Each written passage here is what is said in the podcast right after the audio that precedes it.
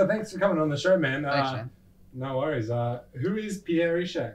I'm a Sydney-based guitar player. I play uh, played in heaps of different bands since I was 18, since I left school when I was at uni, and um, yeah, I just uh, a session guy now. Like I just freelance and Yeah. I play with whoever wants to hire me. So I do Oh, all wow. sorts of things, from rock gigs to just you know weddings. I do quite a bit of weddings now. I do acoustic stuff. So just whatever I get hired to play in whatever style. I try to be as versatile as possible to get the gigs. So yeah. So, so did you have any inspirations to be a guitar player? Like, was there someone out there who, were like, you know, I just want to be a guitar player now and just want to be like your like who you want to be? When I when I was like I think six or seven years old, I heard Elvis. Uh, my sister had an Elvis CD, and I, I didn't know what he looked like, but I, I remember loving the music and like listening to this CD she had, and I like it was it like, and then, and then when I looked, I saw how he looked, what he looked like.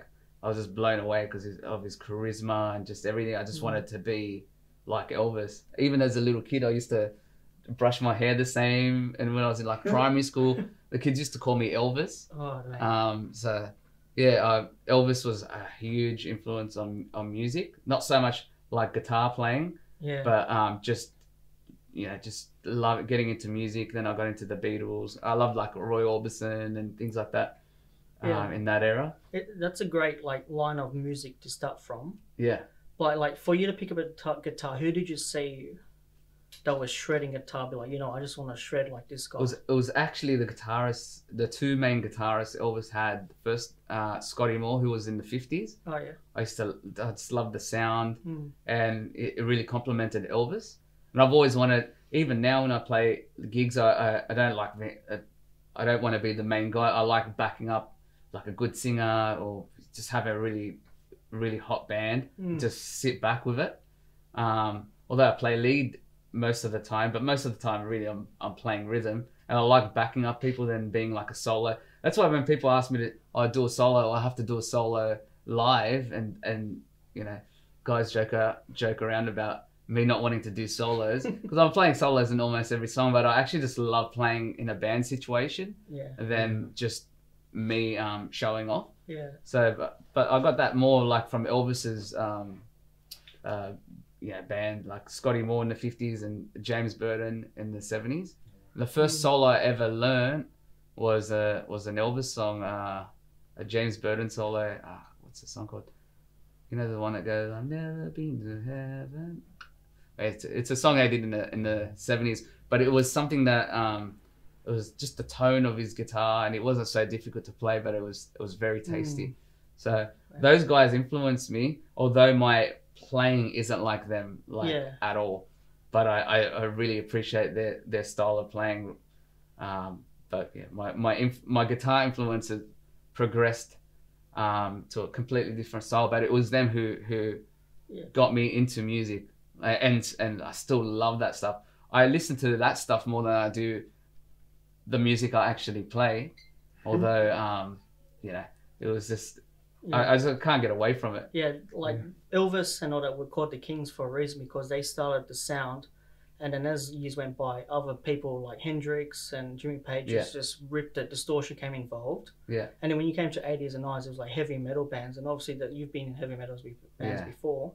So, is there anyone in heavy metal who you've inspired to actually, you know, I'm going to project my playing style? Yeah, well, True. this this is the thing when when I was in uh, I think it was in in year ten, my brother had the Black album, Metallica Black album, and he used to play it, and I think he was listening to the Black album at the time, and a and a live, the the band live, the Throwing Copper album, and I remember he was listening to the Black album. and I kept on saying, "Oh, what's that stuff?" Like you know, because I was still into the earlier rock music. yeah. And I remember just getting familiar with some of the songs that he was always blasting out, Mm. and um and and then I really gravitated to the heavier stuff. I really get, got into it, and then I think I was in year ten. I think it was in year ten where. Ah, my dad. I had a, an old acoustic guitar. The strings were like that high. My dad got me when I was into the Elvis stuff. I think right after, I think in primary school. I didn't know how to play anything, but I used to muck around with it. But um, it was in year ten that um, I was getting. My dad bought me just a startup electric guitar, little shoebox amp, uh, like a two hundred or three hundred dollar package, just a beginner package. And I was supposed to get guitar lessons, it never happened. But um, my brother was gonna buy me the tablature for either the Black album or the Throwing Copper album by Live. And he told me choose which one you want. And, and you know the plan was I was supposed to get guitar lessons and start learning the stuff.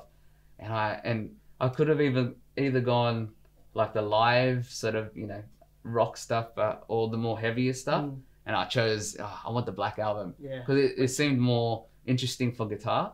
So I would say like getting into that, like Hetfield Hammett were like the perfect combination for the type of music I was getting into. Wow. So for And- you guys that are just tuning in, we're here on West Underground, and a man that's kind of you know been uh, quite quite involved and active within the music scene. Tonight on West Underground, we have none other than Paul Ishak, who, amongst many things, has introduced and done pre-shows for bands the likes of Foo Fighters, Kiss, amongst others. We're here talking about his origin story and what makes him a musician, what makes him tick his story. We're here with Hamish, Paul, and of course Pierre himself. We're going to delve a little bit more into what makes his music story interesting. And uh, yeah, thanks for thanks for being here. Thanks, And man. uh, look forward to, to some of the, the nuggets of wisdoms you can share on, on this podcast. Welcome. Yeah, cheers, man.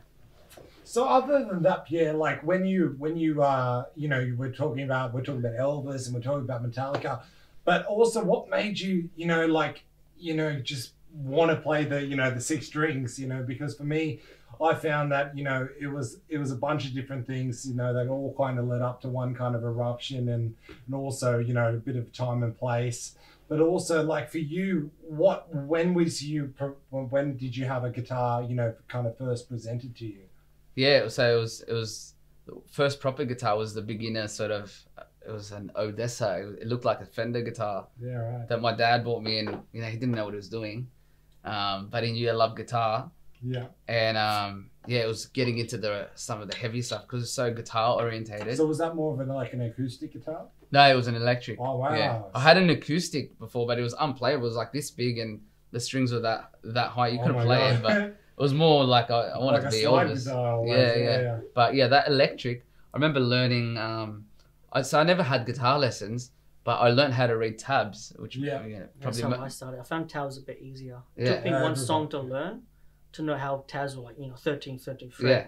And That's that's the cool there. thing about guitar because you you don't really need to learn how to l- read music like piano and things. I mean, you can pick up that as well, but with guitar, like you don't really need to know how to read music. Yeah, So tabs is like an easy easy way to, for for people to learn yeah. because it's all numbers and you just follow follow the numbers. But um, I didn't even under, understand how tabs work.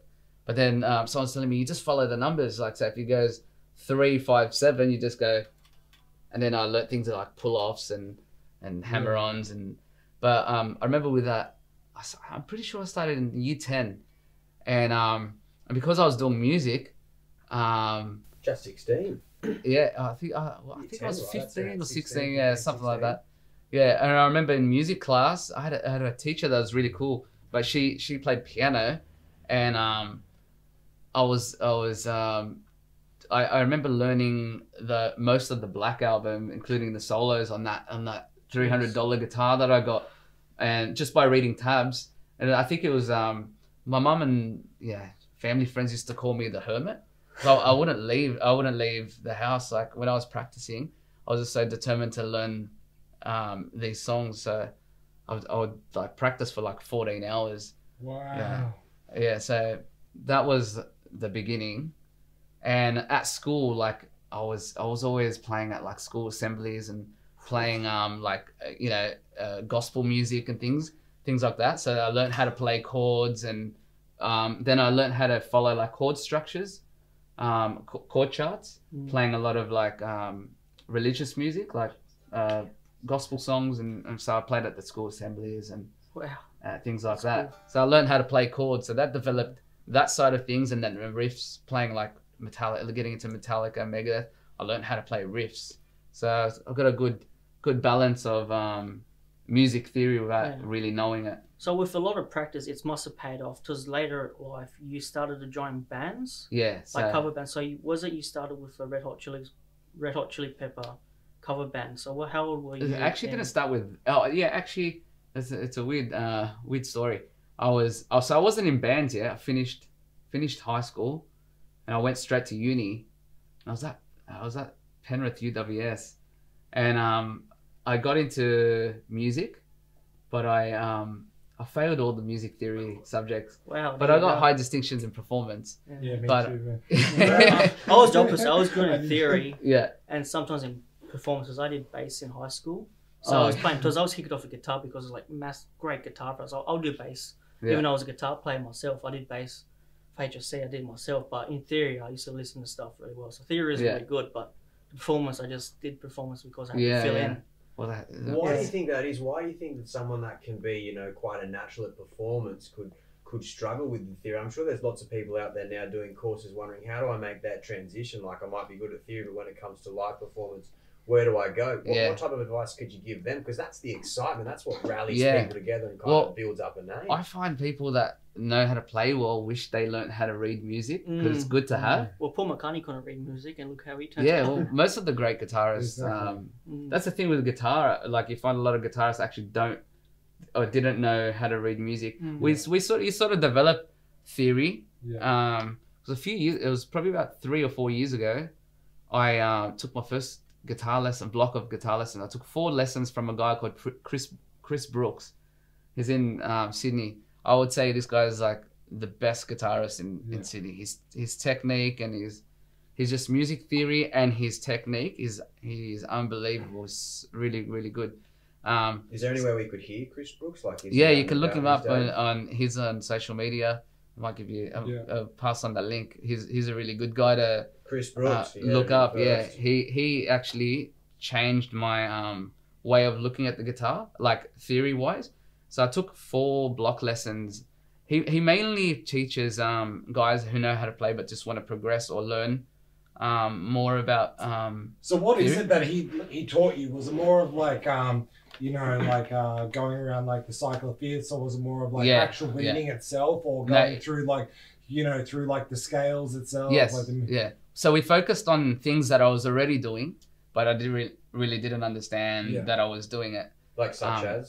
So like or- for example, if I was improvising, I would use scales and I would naturally know that they're gonna work, maybe because of feel and just you know having an Yeah, ear for it, or or maybe just over the years developing knowing what would work over like minor scales or or major scales or yeah, but um, so he gave me a good insight and showed me sort of um, a better ways of playing scales that I wasn't playing before. I felt like I was a bit stuck with the same old yeah. tricks. So he he taught you, he brought you into the modes, I suppose. Yeah, yeah, basically, yeah. Yeah. So um, I took four lessons off him, and we mainly focused on, um, uh, yeah, the theory that I, I was already channeling into my playing, Yeah.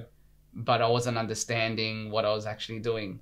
Um, and and he showed me different ways of playing, like um, the major scale, um, and things like that. And yeah, I started slowly trying to incorporate it into my life playing Yeah. you know in the beginning it was a bit ooh, i was trying things that i, I usually w- was out of my comfort zone Yeah. because i would if i ever had a chance to improvise i would naturally just want to solo or improvise in you know in in patterns and shapes that i was already comfortable with Yeah. so that was like a huge i felt so much more confident um playing or improvising live than i did before it wasn't as boxed. I, I could I could move more around the whole fretboard instead of staying in sort of one position and and you know not progressing from there. So But would it be um, fair to say you don't have like one particular style no, of music? You're no. quite adaptive. no, I mean, is this your guitar right here? From what I Yeah. can see, you've got the king yeah, of rock and roll. Some would argue. I mean, yeah, he's, he's done a bit of everything. Like, Yeah. how has Elvis Presley inspired you in your music journey? Because that's someone we can all kind of relate with a little for bit. the just the culture behind how cool he was and just It's certainly Just- cool. Yeah, I, I got a new one coming out, like exactly like this. Uh, the headstock is shaped slightly like the original Yeah, yeah. headstock that I wanted that I own now, and they modeled it after that. Like and an it- ESP style or like a yeah, well, this is sort of like a original like uh, Jackson, Kramer guitars, yeah, yeah. um, and ESP. So this is based on the ESP lawsuit headstock, and then ESP had to change the cut to look like this because they were going to get sued by Jackson back in the days. Yeah. So every ESP that's shaped like this has the the cutoff like that instead of like that. So my my my custom because they were my like dream shaped guitars. I've always been into shred guitars. I, I, I wish I could play like Gibsons as good as some guys that are really good at playing, but it's too heavy for me. Like to play Well, I like think I, th- I think Pierre, you're doing pretty good at. you Yeah, know. it's just- So um, later in life, how you went to cover bands and, and all that. So yeah. so from there, did you think you were like, you know what, this could be a really good lifestyle? You could So- really have. Is it? Man, is, it's more than a hobby You know now? what? I was like every other kid leaving high school, and all I wanted to do was be in a band Yeah. and and just play music. 'cause I Yeah. love playing music. Um, so I finished high school, went straight to straight to uni. I was doing music there, and um, in the whole I was uh, in the whole year we had it was me and two other guys, three metalheads in the whole year. Everyone else were classical Yeah, musicians. that's that's normal. Like, I went through high school. Like, yeah. like, oh, what are you playing all this old music for? I'm like, oh, just wait. I, I remember doing music performances and you know you had uh, violin players and classical piano players and i remember i remember this violin player performing just before my performance and it was really really nice and then the three songs i chose to perform was um, a band called death um, and I played a song called "Trapped in the Corner." And I think the lyrics, I think the first line is "I want to watch you die" or something. and then uh, I, I played it.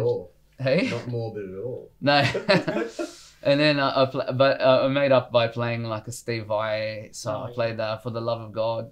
I Yeah. can't remember what the last one was.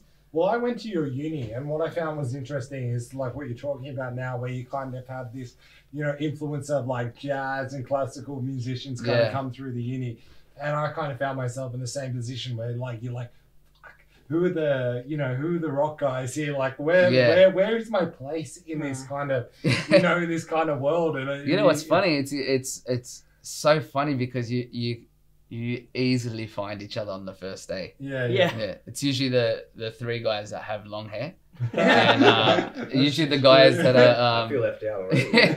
yeah, that was it was so easy to find that. I think we we found our group before there were any other pockets of groups in our Yeah, in yeah. our year. It was uh, which was good, and they got me into like we all got each other into different things, but I started getting into like power metal bands, um, like um, Stratovarius, Yeah, uh, Hammerfall, Edguy, things like the European, really cheesy, high pitched, sort of like Iron Maiden on steroids.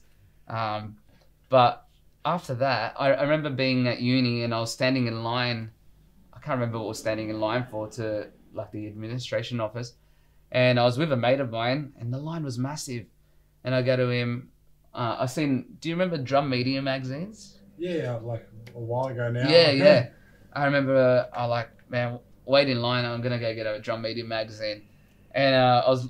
I, went and picked it up, and I was looking through the Drum Media, and you know, I was. I was looking up, you know, musicians wanted, and you know, bass players, guitarists, and I saw an ad saying, um, uh, Kirk Hammett wanted for a Metallica tribute band. I'm like, oh, because I wasn't in the band yet. I'm like, oh, I can do that. And then um, I remember calling the guy and saying, "Oh yeah, we're getting this Metallica tribute band together. Do you know? Um, do you know the songs?" Like, yeah, yeah, I know the songs. And he gave me like, um, I think five songs to learn. which I, I already knew them. I knew that. That's a Most good of the step. catalog. That's a good step forward. Yeah. Yeah, that's a good step forward. but I remember like, like he wouldn't get back to me. Like, uh, like, oh yeah, yeah, we're getting together. And months went by, and I just kept on hounding him. I just wanted Yeah, to play, you know. And um, and that went on for a while, and then finally, I think he just got sick of me, and then he goes, "All right," he organizes like an audition, and I came in, and um, I remember walking in, and the drummer was setting up, and he looked like a full-on bikie man. I like, I thought I was gonna get rolled. I walk in, he's setting up his drums. It was just me and him, and then the singer walked in. We had no bass player then, yeah, yeah. um, or or we weren't auditioning a bass player then, but um, so we we played I think five five four or five songs, and then yeah he said oh yeah you- we you got it, man. And then we had another rehearsal with a bass player, and um, so yeah, we were rehearsing for a while. We were just learning, we were just practicing all the old school Metallica songs, and then this guy I was playing with, um, had he used to run tribute bands and cover bands, and he had he had a Red Hot Chili Peppers show, um, an established one, and another cover band, and um, but he was doing this Metallica thing, so we were focusing on rehearsing with that, and then I remember one day he his guitarist something happened with his guitarist. Was his guitarist quit or or something like that, and then um, I think it was a Sunday night or Monday night. He goes, um, "You got to learn the Chili Pepper set and the cover set because they used to do a whole set of covers as, as a support thing, and then a whole like a ninety minute tribute show, Yeah. Chili Peppers." And the, and the gig was at Scruffy Murphy's Oh, Scruffies. yeah, yeah, yeah, the yeah, Scruffies. Yeah, yeah. And this was like 15 years ago, man, or 16 years ago. Scruffies was like all night, man. Like it was, Mm. they were crazy. No lockout, yeah. Yeah, no lockout. Uh, there, it was just, it was just crazy. It's different could- now. yeah, Your it's just favorite pop, I think. Oh, it used to be my massive pop. I was there like before it shut down and it came Yeah. back now, but oh, I was there like it's a bistro upstairs now, but it's Yeah, different yeah. now than you. And I was I was getting ten dollar jugs of snake bite. It's Yeah. like an Irish pub now. Yeah. Oh man, I'm just happy it's back. It's op- It's actually open now. Oh, is it? It's back. Uh, it's back is to it Scruff. Scruffy It's same place. Oh wow. Lockout laws have been lifted too. Yeah, so Yeah, they're- that's why the guy came back. He was, I want to reopen Scruffies, Wow. and it's re Yeah, reopened wow. now. So they do karaoke. Affinity karaoke nights on Mondays as well. No, wow. So if you ever want to look at Get in Scruffies, Go Yeah. back, you go back there. I had some wild, So- wild times at Scruffy Yeah. Murphy's. Yeah. so he, he calls me up and he goes, "You got to learn all these songs. I've got no guitarist. My guitarist is gone."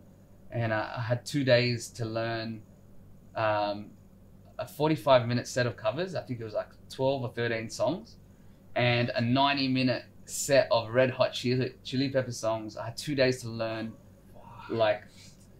Yeah, what's that like? An hour, They're or not- two hours, not- over two hours. they're not- they're not easy So- to learn as well. And I was familiar with some of them, but getting the structures down and getting the tones and getting like you know just learning the riffs and the chord chord progressions.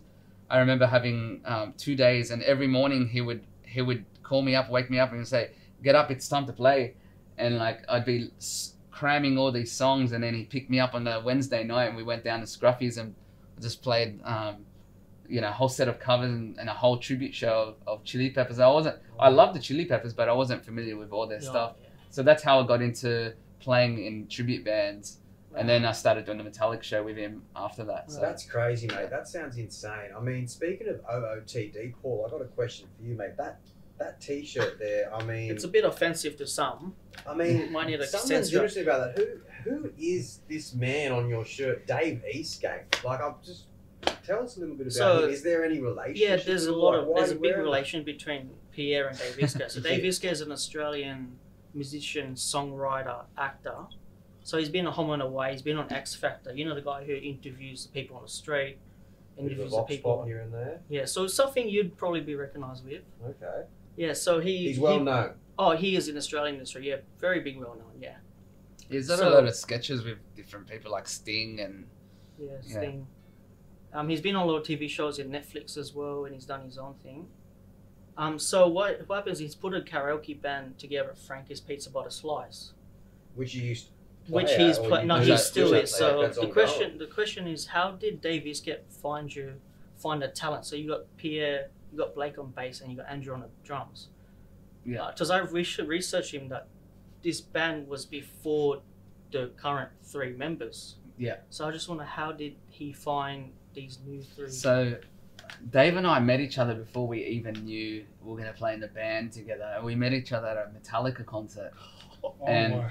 I know it, it's a funny story. and- Just in the crowd Just- backstage. just like- Yeah, all well- well, Dave- How does that happen? so so what happens I think he thought it was Kirk Hammett so Dave was like oh this Kirk Hammett he's in, why is he in the crowd instead of on the I'll, And he was I'll just tell like- you, man, it's it, uh, we still laugh about it because I, a mate of mine, I went to the Metallica concert and we made our way to the front, and um, there was like a VIP section, um, where where the roadies and stuff were, and there was all these like sort of Australian celebrities and things like that. And Dave Eastgate was one of the guys in the Oh, in, wow, the, really? in the VIP section.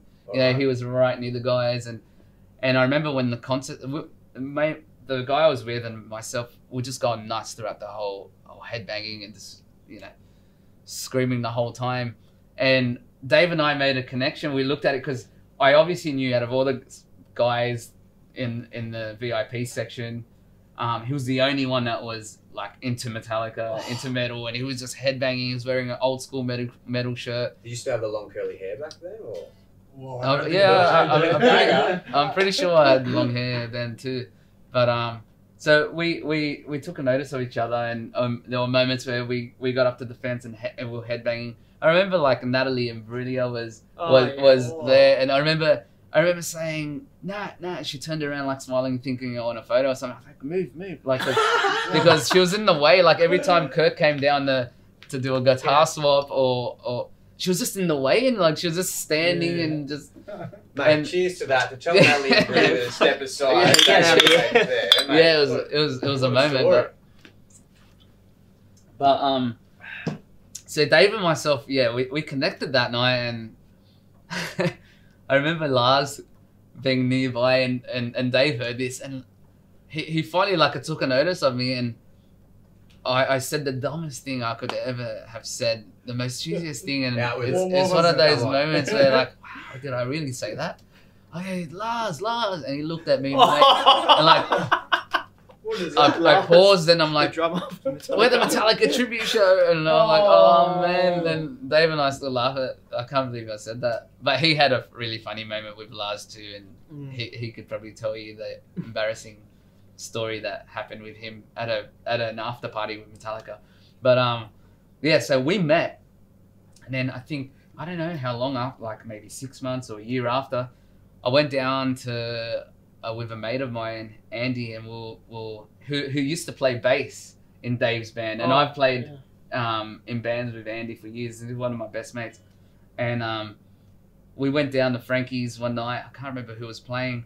And he was there, and you know, Andy introduced us, and you know, as a story, we went down, down, you know. The was the funhouse. No, we we're actually outside, just Oh, went it's down a outside. bit, Oh yeah. and um, we were just talking. It was Andy, uh, Dave, and myself, and we are just talking about different things. And yeah, I had no idea about you know him needing a guitarist then, but then we we're, we we're talking about you know different music and Metallica, and then we, we got onto the topic of that Metallica concert, and and then he was telling his you know stories about that night at, when they came out last, and I was telling stories, and my mate Andy's in the middle, and he's sort of like following, and then me and I was telling him, yeah, and I saw this guy, and he was headbanging, we were headbanging. He's like, yeah, and there was these two crazy dudes that were going nuts, and uh, as the story went on, we're like, oh, um, it, it just reached a, a climax of, and my mate's like smiling. He's thinking, these guys do not get it. These guys are the guys who at the concert. We're, we're both talking. Yeah. I was talking about him, and he was talking about these two lunatics at yeah, the concert.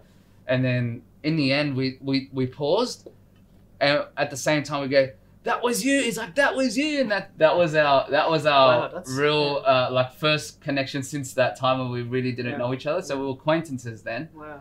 and then it was um, I think Frankie's uh, um, wanted to do this um, hard rock karaoke night, Mm. and and Dave had to put a, a he didn't have a band at the time. He had Andrew who was playing drums before for him, and I knew Andrew, and um, I remember I was going to Europe for for I think a month.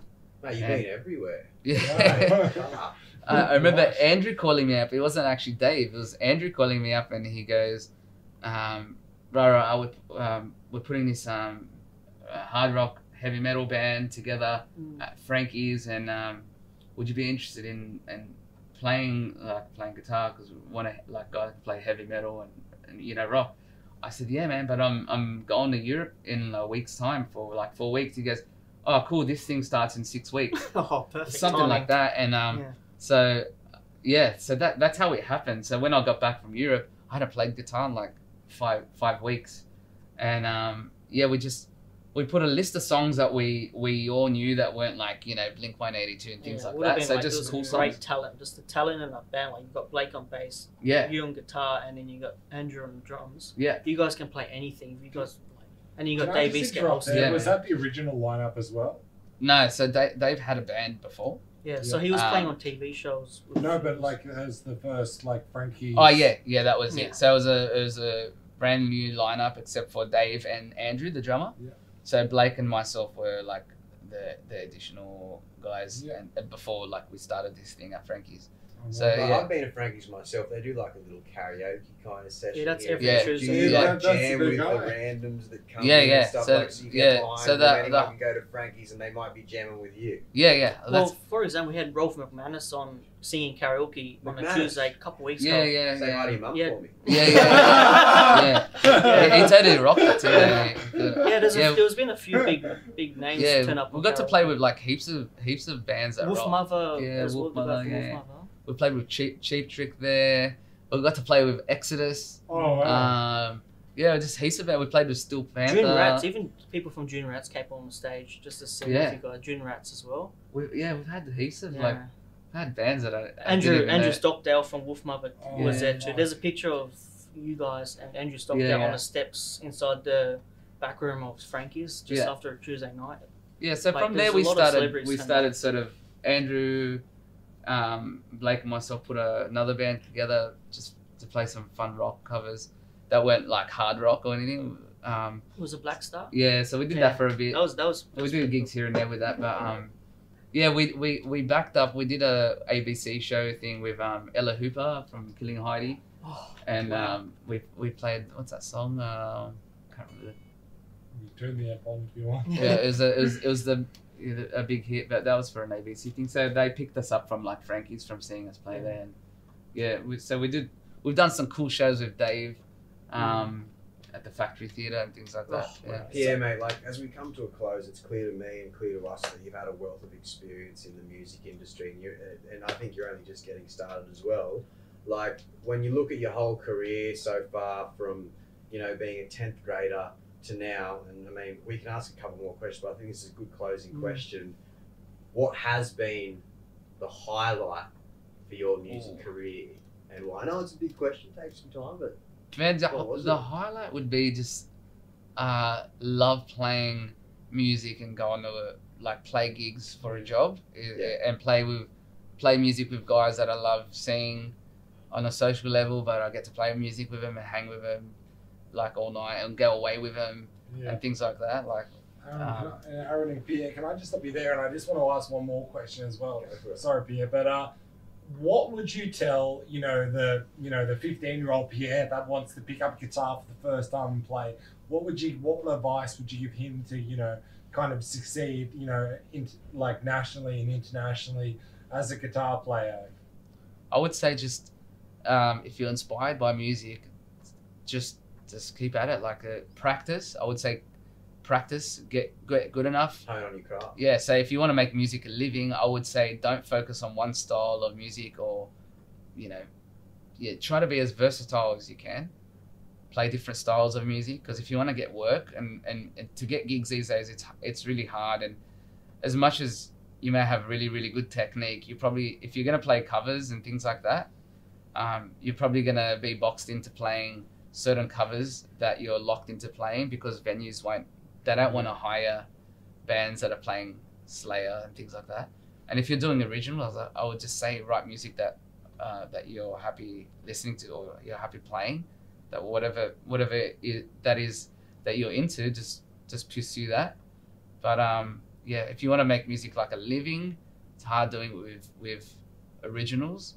But I wouldn't say that should stop you. But yeah, if you want to do it as a as a, a career and you know live off it, just try to be as versatile as you can. Otherwise, you're not gonna, you know, if you have to wear wear a suit to do a wedding, then then you know, just depends how how far you want to go. Because you may do a gig that you that you had to put a lot of effort in, but you'd never play those songs again. Like that happens all the time. I'd I'd spend like a week learning a whole set of R and B songs that I've never played R and B songs before, but I'd spend a week learning these songs and I'd play one wedding because I'm playing R and B songs, and then all of a sudden, like you get another R and B song, uh, uh, R and B gig towards the end. I'm not an R and B player, but like if, if but you can do it. but I, I can do enough to get it done. So and I try to get the sounds right, the structures, and you know, just learn different just to learn different styles. That Yeah, I used to only want to play, you know, the same old style, but but I thought about it, and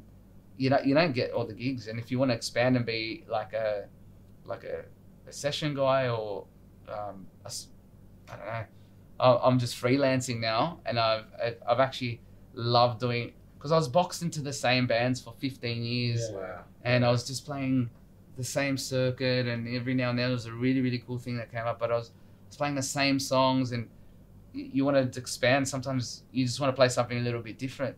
So, you know, it was the first time I had to learn Boyz II Men on guitar. I found that harder than playing like the rock songs because it's so different. Yeah, yeah, yeah. And you know, and I used to have the mentality when I was younger, like, oh, I would never play that. But you know what? I would, I would, I would play it because it's actually really, really challenging playing styles that you think are, are not, you know, technical or whatever, but they're actually quite challenging. So mm-hmm. I would say try to be as versatile as you can if you wanna, if you wanna get gigs. Well, And- yeah, mate. I I think it goes without saying. Unfortunately, I mean, we could talk about this all day. Mm. Um, you're a very talented man. We heard you playing earlier from Hamish, Paul, myself, the, the West Underground audience, mate. It's been an absolute pleasure having you on board. Thanks, for man. anyone that wants, to, you know, book you for future gigs and stuff, where can we find you on like Instagram? yeah, you can e- you find me on Instagram at Pierre Ishak eleven, um, or email. I'll get an email met underscore show at hotmail. Book And, this uh, man, guys. Book yeah. this man, If mate. It's been a If If you need someone to play, yeah, I'll Yeah. play. Cheers, Cheers, cheers. Pierre, for coming on. Thanks, Paul. Thank you. Thanks, Done at boys. the beginning. Cheers. So. You. Uh, Thank you very much. Cheers, man. Mm. Woo! Give us a tune. Makes everything better. Thanks.